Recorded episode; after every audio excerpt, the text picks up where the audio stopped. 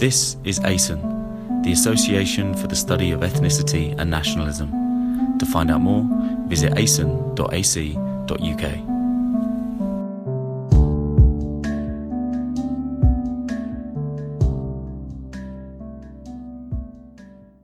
much. Good morning, all. It is a great pleasure for me to welcome you all to this uh, 27th annual conference of uh, the Association for the Study of Ethnicity and Nationalism. But it is also very sad that uh, this 27th annual conference should be dedicated to, and should be marking the passing of uh, Anthony Smith, who was the founder of ASEN uh, and who passed away uh, last summer. The theme of this uh, year's conference is Anthony D. Smith and the Future of Nationalism Ethnicity, Religion, and Culture. It is a theme that expresses and celebrates the many scholarly and personal interests of Anthony Smith. Anthony was a multidimensional man, and he showed us how multidimensional uh, the study of nationalism is and nationalism as such is. Uh, Anthony was a Renaissance man. He was a Renaissance man both uh, metaphorically and literally. He loved the Italian Renaissance, and Italy was uh, often the holiday destination of his summer, hol- of his, um, summer vacation uh, with his family. And uh, he loved, uh, more broadly, European culture its art and its music, although he was himself a Eurosceptic. And he always stressed in his work the Hebrew and the classical roots of this European culture and its offshoot, the culture as well as the politics of nationalism. When I learned about uh, Anthony's passing, Dante's words came to my mind, uh, what, what Dante said upon the death of his beloved Beatrice. Uh, he said, uh, and these are the, thought, the, words that came to my mind Quomodo sedet sola civitas. How lonely the city stands. These are words that I'm sure Anthony also knew, and not just through Dante, but also through Jeremiah, who lamented uh, the abandonment of Jerusalem um, and the capture, after the, the Jews were captured and were taken into exile in Babylon. But Anthony's passing has left us a very rich legacy an intellectual legacy and a social legacy. First of all, his massive and, and, and very varied work, for which a new period now begins a period of interpretation, a period of exegesis about what Anthony really meant when he wrote this or that. And secondly, Anthony has left us ASEN, this Association for the Study of Ethnicity and Nationalism, which uh, he founded um, and uh, he, he formed as an association of international uh, scholars uh, who are, who are, to, who dedicated to the study of nationalism as a historical and human phenomenon. But also, you must never forget that ASEN was uh, created by friends, and ASEN is an association of friends. Uh, it was created by uh, the friendship between uh, professors and their postgraduate students. Uh, and these professors were um, Anthony Smith, uh, Professor Percy Cohen, James Mayall, George Schöpflin, and uh, the students, their students, were Natividad Gutierrez, who is here, um, Daniele Conversi, myself, Alison Palma, and Laurel Jauregui. And it is and as such, as, as um, ASEN was an association of friends, and as ASEN grew, the friendships grew. And it is always a great pleasure for me to see um, at each annual conference how new friendships are formed and old friendships are renewed. And I, uh, I very much hope that we'll co- these friendships will continue to thrive and that will expand and that um, they will preserve Anthony's core legacy, which is the legacy of the importance of the study of nationalism. And by honoring in this way Anthony's legacy, I'm sure we will, we will secure the future of nationalism studies. Uh, I hope very much that you will enjoy today's conference, and uh, uh, which is actually a two-day conference. Today and tomorrow, you'll enjoy the conference uh, that the two chairs of the conference have brilliantly organized for us, together with the ASEN uh, coordinator, and uh, you know the names Alessia, Penny, and Esther. Enjoy. Thank you.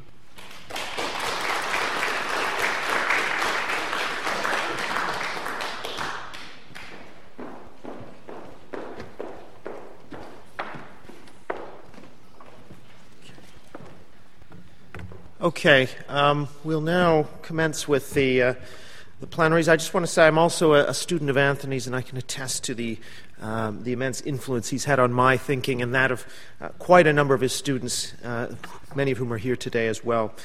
Um, so, just today on the plenary, we're going to begin uh, with Anne Rigney, who is um, basically a, a scholar. Um, well, who is basically holds the chair of comparative literature at the University of Utrecht.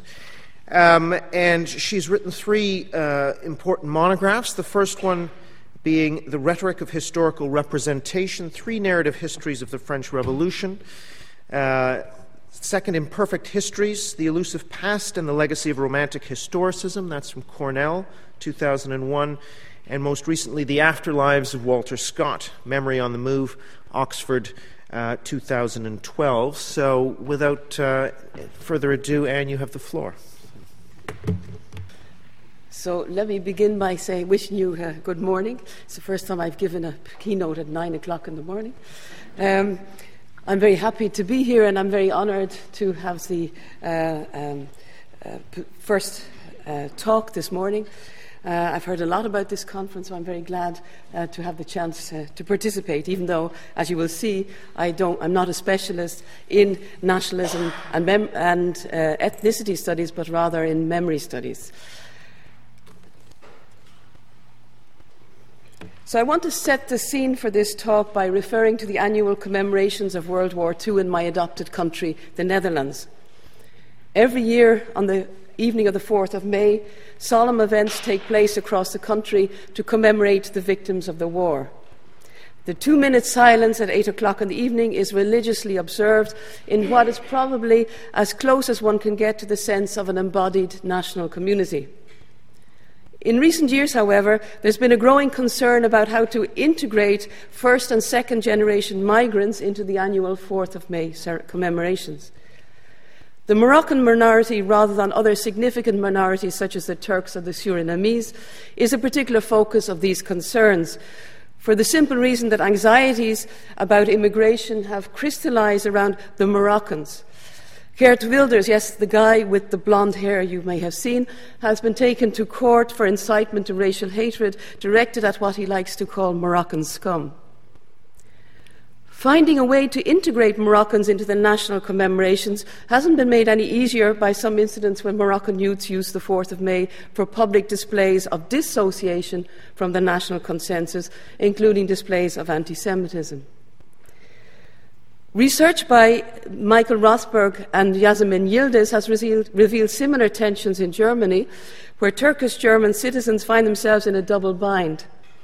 They're not German enough to be stakeholders in the commemorations, but as long as they do not participate in the national commemorations, they're not really German or really Dutch, as in my case. Attempts to integrate Dutch Moroccan citizens into Dutch memory have concentrated most recently on nine graves in a war cemetery in the south of the country containing the remains of Moroccan soldiers washed up on Dutch beaches in 1940. These graves were overlooked for many decades, but have recently become a point of reference in public debates about linking recent migrants to the liberation of the Netherlands in the 1940s. The logic seems to be that the presence of Moroccan bones on the territory of the Netherlands provides material grounds for present day Moroccan Dutch citizens to become part of the Dutch story.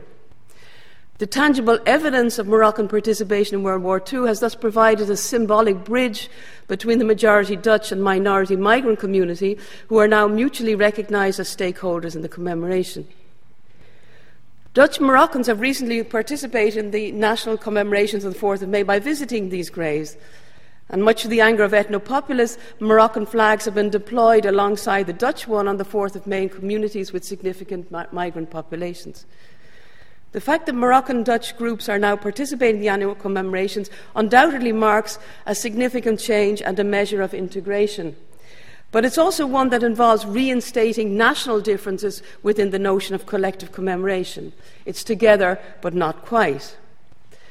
This act of nationalised remembering is simultaneously an act of overwriting, namely, overwriting the fact that the said Moroccan soldiers were actually part of the French colonial army and that their struggle was part of a broader European and not just Dutch struggle. Dutch memories, in becoming more multi ethnic, are also becoming less European and global, though this potential is clearly there in the background. So you could say it's two steps forward and one step back. Now, there's obviously a lot more that could be said about this case.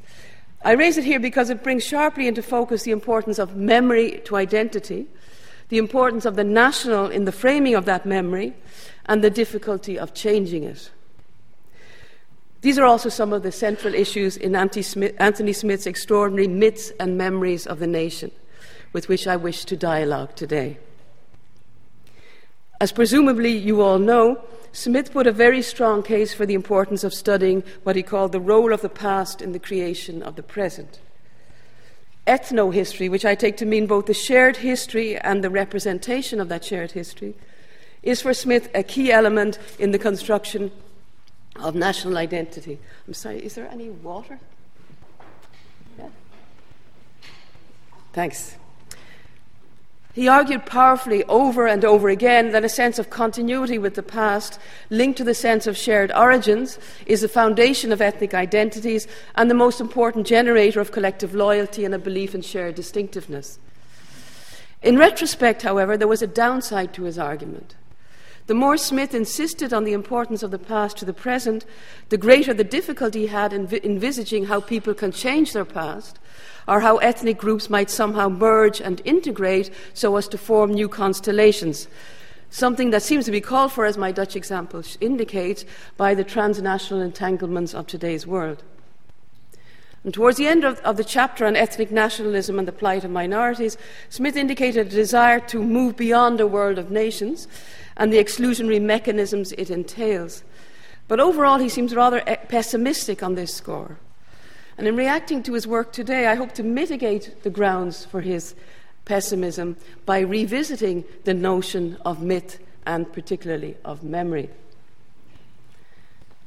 As the title of his book indicates, myth and memory are key terms in Smith's analysis. The meaning of myth in his argument seems relatively straightforward. Myths are deeply rooted identity narratives which can be reactivated over and over again in the interpretation of new situations. They're associated with deep time or timeless truths, and because our truth is unquestioned, they have an enormous power to mobilize affect and the sense of an, an immutable identity. Indeed, they are often about the origin of the ethnic.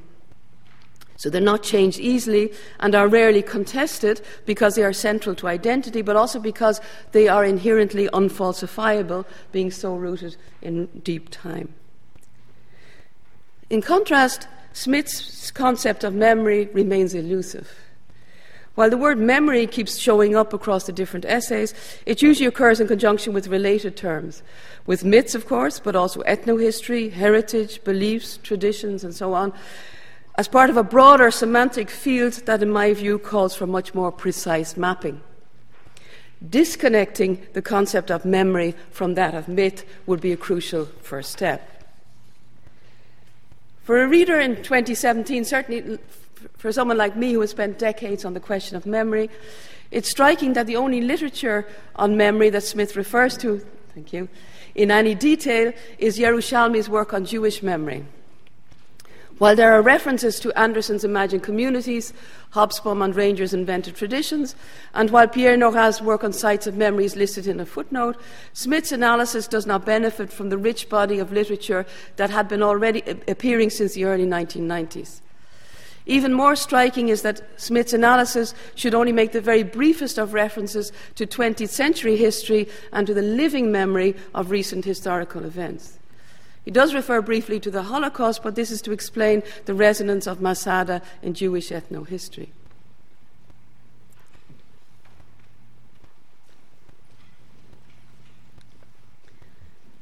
So, although memory is everywhere in myths and memories, it, as a phenomenon, it remains curiously elusive and as an analytic tool, rather blunt. From our vantage point today, it's possible, to, I think, to give a greater traction by drawing on concepts and models from the field of memory studies.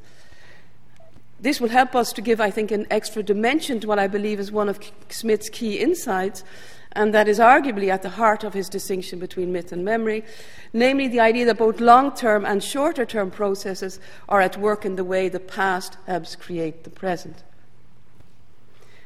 Now, this isn't uh, the place to give you a detailed introduction to the field, and I'm, I'm very aware that I'm, I'm, danger, I'm, in danger of giving you too much in one go.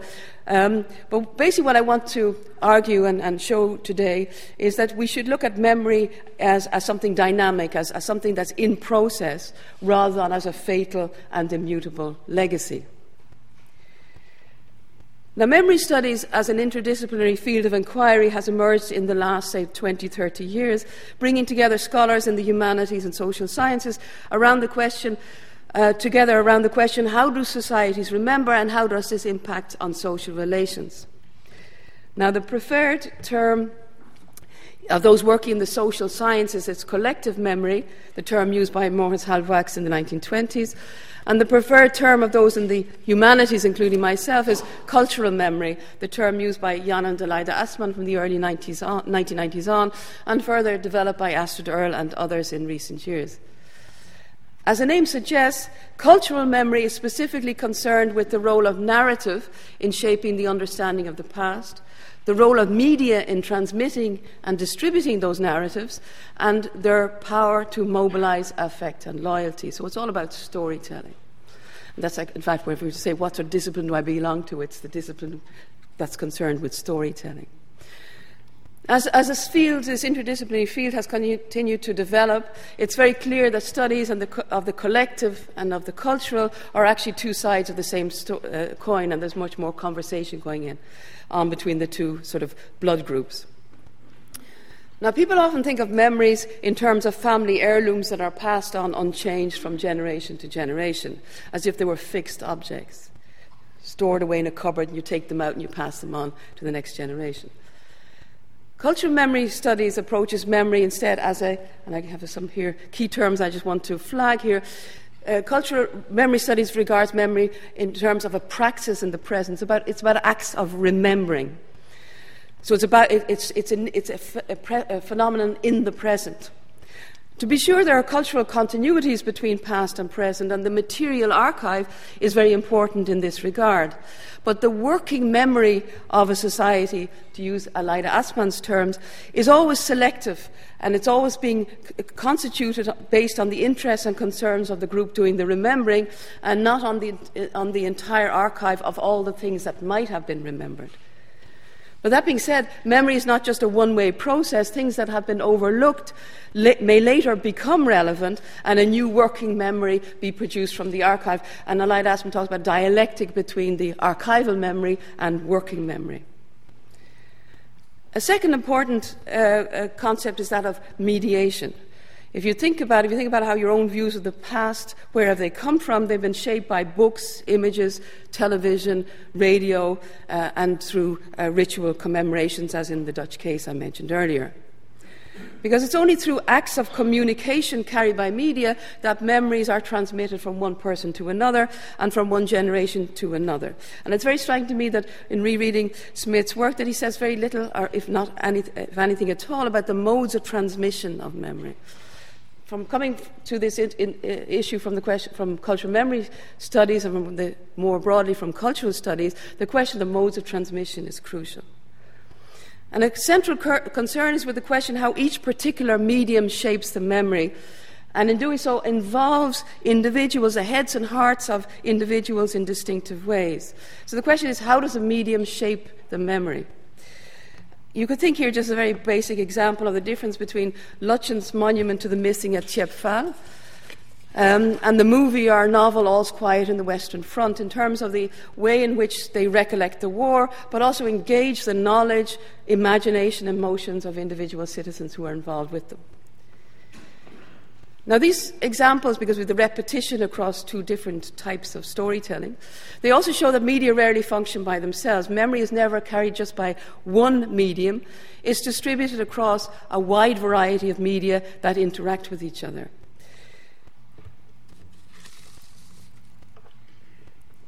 So it's by dint of repetition or reiteration at crucial sites that um, uh, stories are actually distributed and disseminated and become al- culturally and socially speaking alive.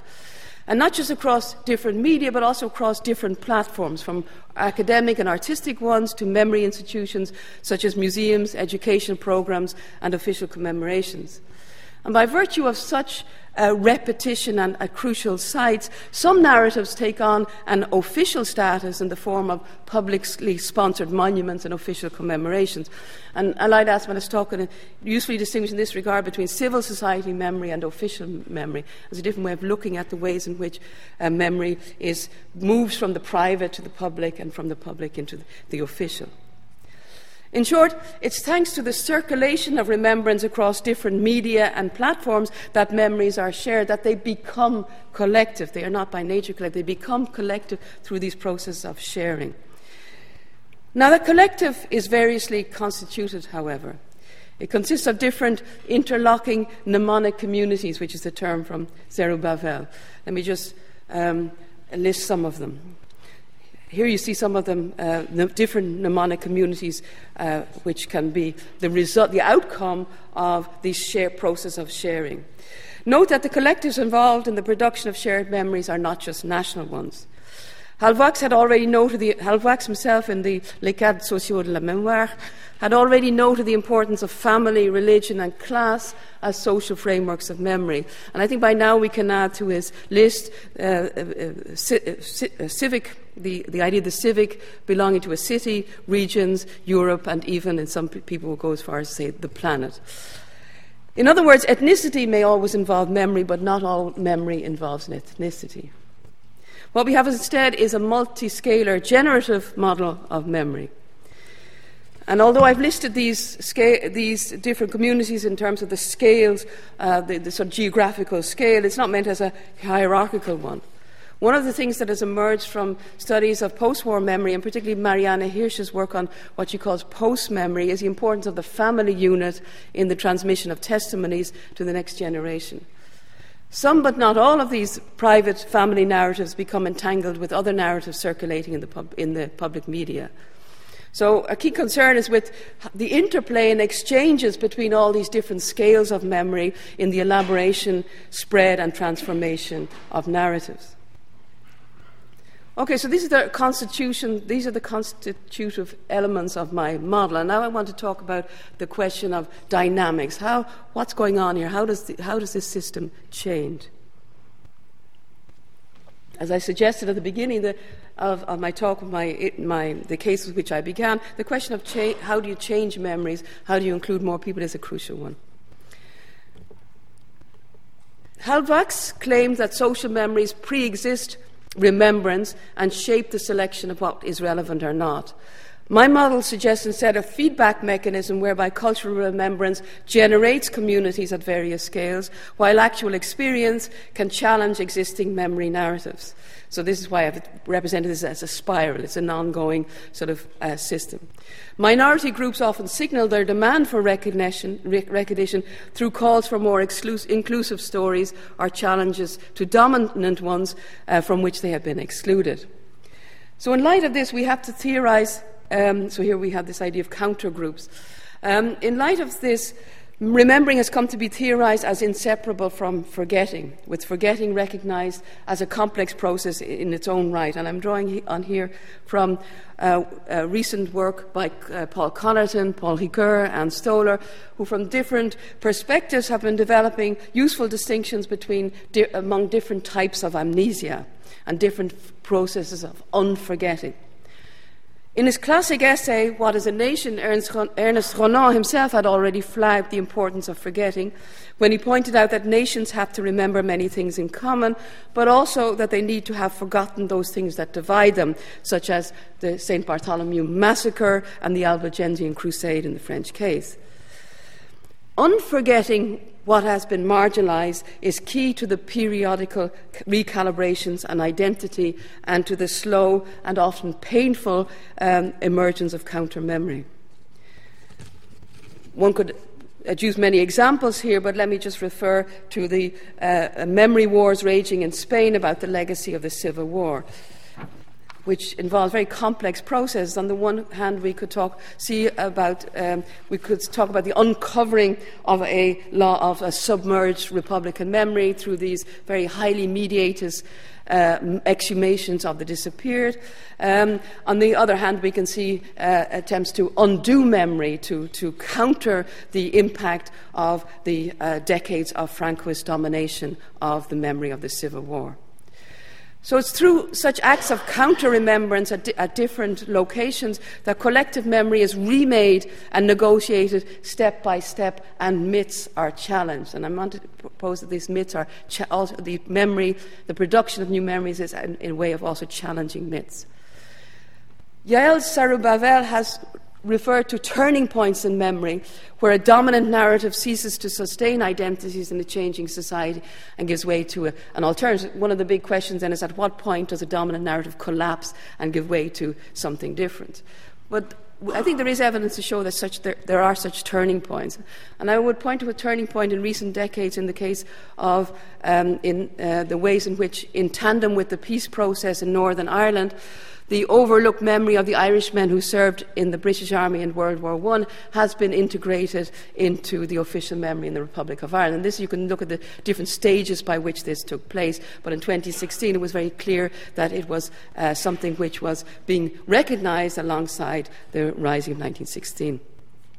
So, crucially, what I'm trying to argue here is that debates about the past and debates about the memory that people share should be seen as resources for negotiating new social relations in the present.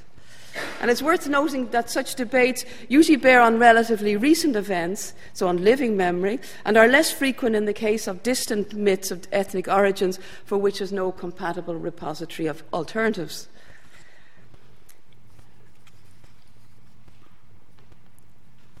Change can, I've talked about change as coming from counter memory from groups who have historically been on the other side of history, as it were. But change can also come from the uncovering of narratives that seemingly have had no connection with the dominant one, at least not at first sight. The participation of colonial soldiers in European armies in the two world wars was for long overlooked. It simply wasn't just part of the story. Um, but it's being slowly retrieved from oblivion, and my initial Dutch example is part of this. But one could also point to a whole series of histories, novels, movies, and memorials that are beginning to resonate with each, appear and resonate with each other and gain public visibility across Europe. And new stories, in order to gain traction and the power to displace earlier ones, because we're talking about a, an economy of, of, stories here, they will often piggyback on existing narratives or n- narrative templates. And by way of illustration, just to point to you, um, uh, the, this uh, book, Black Poppies, which is clearly a way of flagging. Um, it's about the participation of black Caribbean soldiers in the British Army in World War I, but it's clearly a way of staking its claim to be part of the story uh, by uh, just refiguring the uh, idea of black poppies. Unfortunately, I have no time for the other story. But this brings me to the final point I want to make about the dynamics of cultural memory, the, change, the changes that occur in the culture of memory itself. And I'm using the word memory culture here by analogy with the German term Erinnerungskultur. So, what do I mean by memory culture? The fact that, as with other cultural practices, there's a periodization to cultural remembrance. And this variability affects, among other things, the moral register of memory and the cultural forms appropriate to its expressions. These change over time. Smith talks at length about the importance of myths of courage, of gen- regeneration, and of a national golden age as a key to ethnic identities. And indeed, memory cultures, until at least the First World War, were dominated by an emphasis on triumphs and victories. and the heroic individuals deemed responsible for them. A case in point is offered by the very large monuments to the very great artists and writers that adorn many city squares across Europe, and that they're designed to mobilize civic and national pride. And I'm drawing here on a study that I conducted with Joep Leerssen about the viral spread of these statues across Europe. They're clearly about pride and about greatness. Arguably, since World War I and certainly since World War II, there's been a paradigm shift to, towards an emphasis on suffering, victimhood, mourning, and the things we're not so proud of. And here I'm drawing on the wonderful work by Jay Winter on 20th century commemorative cultures. In the last half century, a traumatic model of remembrance and what Jeff Olick has called a politics of regret has governed what is considered appropriate for commemorations and commemor- memorialization. History is where it hurts. This paradigm shift in memory cultures has gone in hand with a minimalist aesthetic in public memorials, and I just use memorials here as the most visible part of memory culture. Consider the difference between the Waterloo Monument, built by the Dutch, by the way, uh, because they consider themselves to have played a very important part in Waterloo, to this enormous monument. It reaches upwards and outwards with a confident look towards the future. And if you compare that with Maya Lin's Vietnam Memorial, which is, it, this is dark, downward looking, it's a place for mourning the dead who are then also uh, individually listed on the monument. There is no individual names on the Waterloo Monument. This aesthetic has been replicated, the aesthetic of Maya Lin has been replicated in multiple monuments across the world, including most recently the new Holocaust monument planned for Amsterdam that also involves panels with lists of names. So this has become, as it were, a global language of commemoration.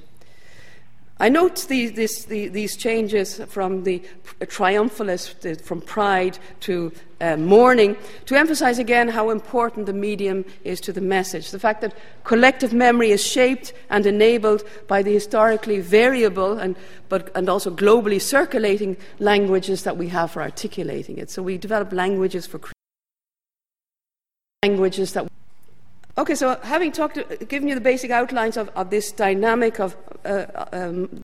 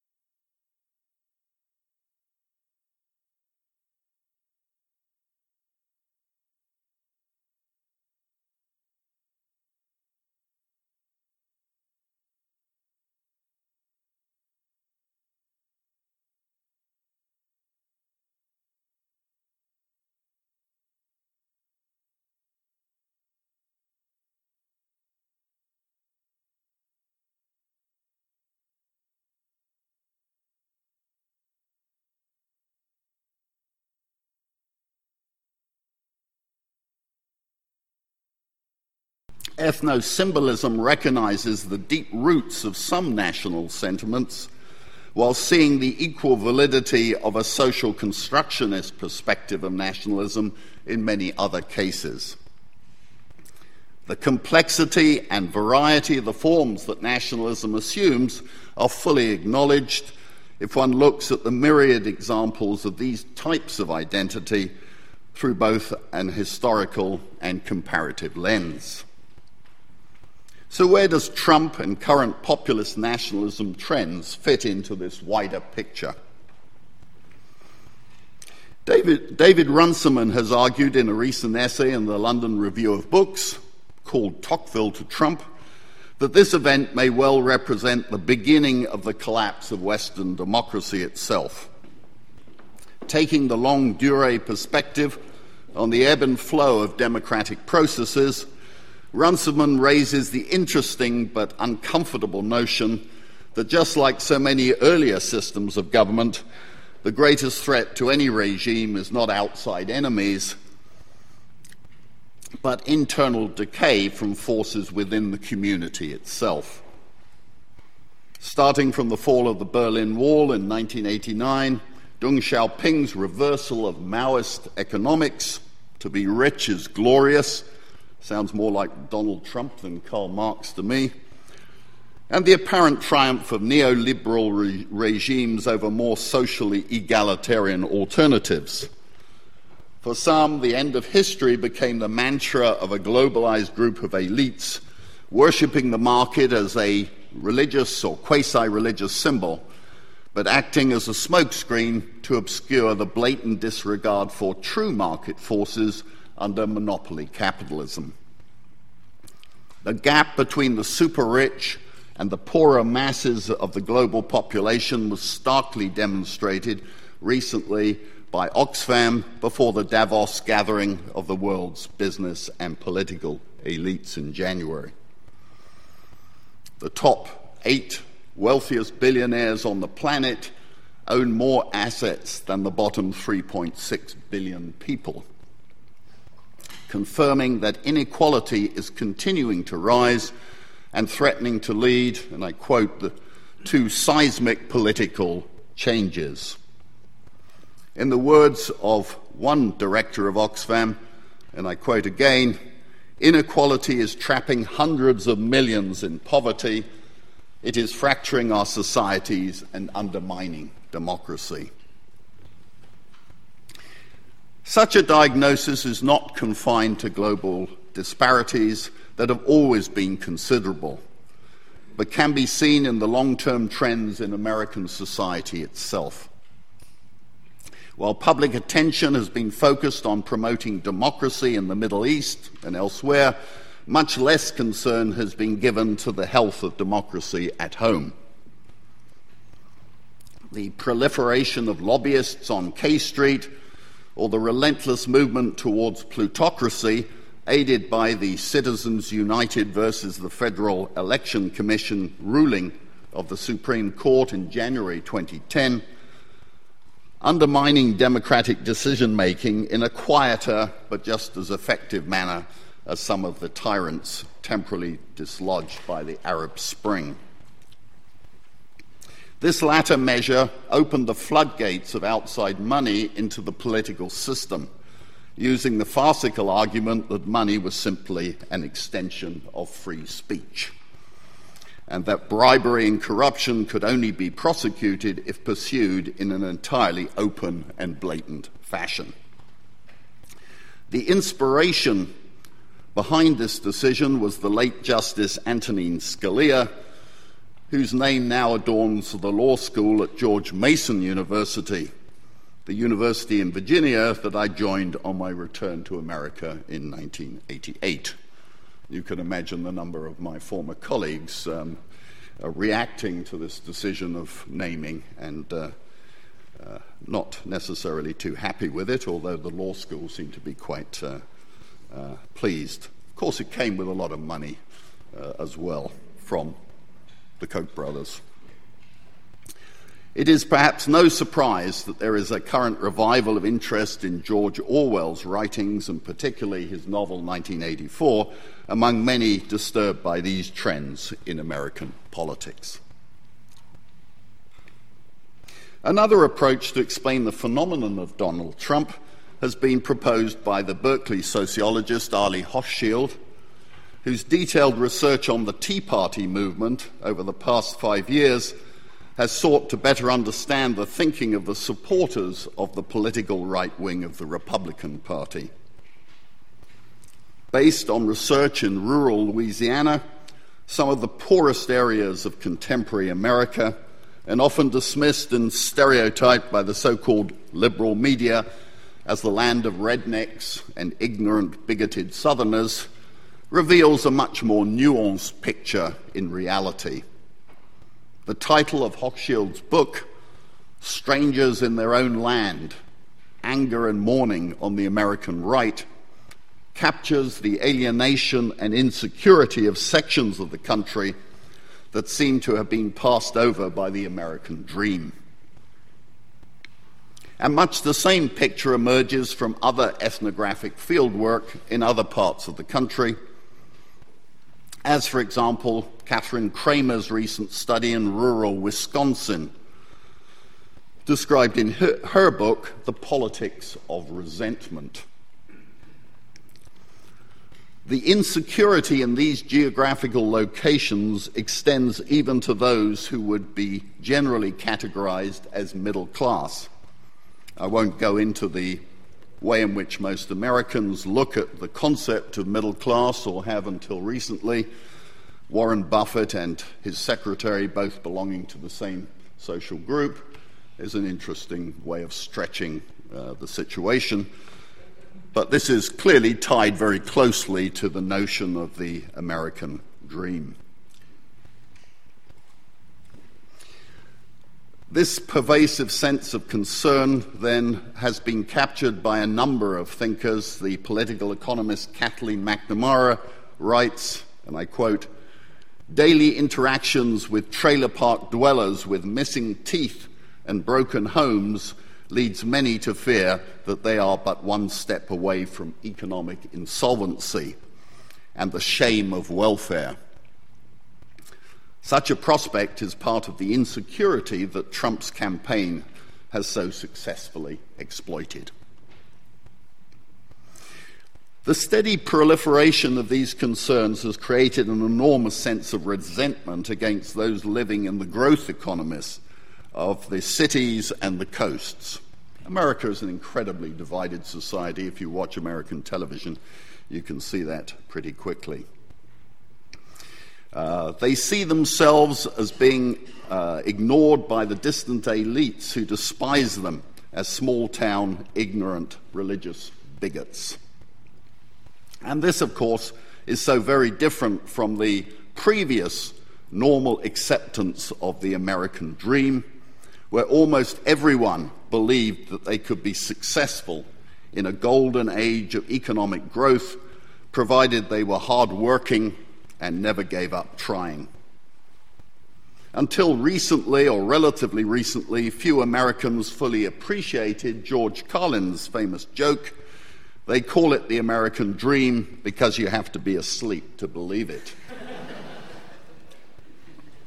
now, the reality of American society for so many living in rural, small town settings throughout the Midwest and the South, or in the economically depleted Rust Belt where manufacturing used to provide steady, well paid jobs for those with only a high school education. It's beginning to sink in. Even the ever escalating costs of public higher education, as state budget uh, support is reduced by fiscally conservative state legislatures, has increasingly acted as a class filter rather than a ladder for social mobility. Private higher education is even more obscenely expensive, so that students who understand that qualifications are a vital prerequisite for entry into the knowledge economy borrow money to finance their education and graduate with mountains of debt that has grown to unprecedented levels.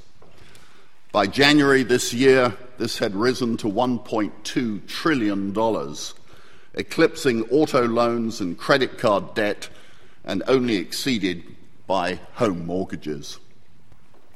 No wonder the lobbyists for the banking and finance companies who service this debt made sure that students, unlike insolvent business entrepreneurs, among which President Trump is a fine example, could almost never declare bankruptcy in order to avoid repayment. For most of these young people, the debt is debt for life how to recapture the promise of the American dream for those largely excluded from it, and one that was debated heavily in the 2016 presidential campaign.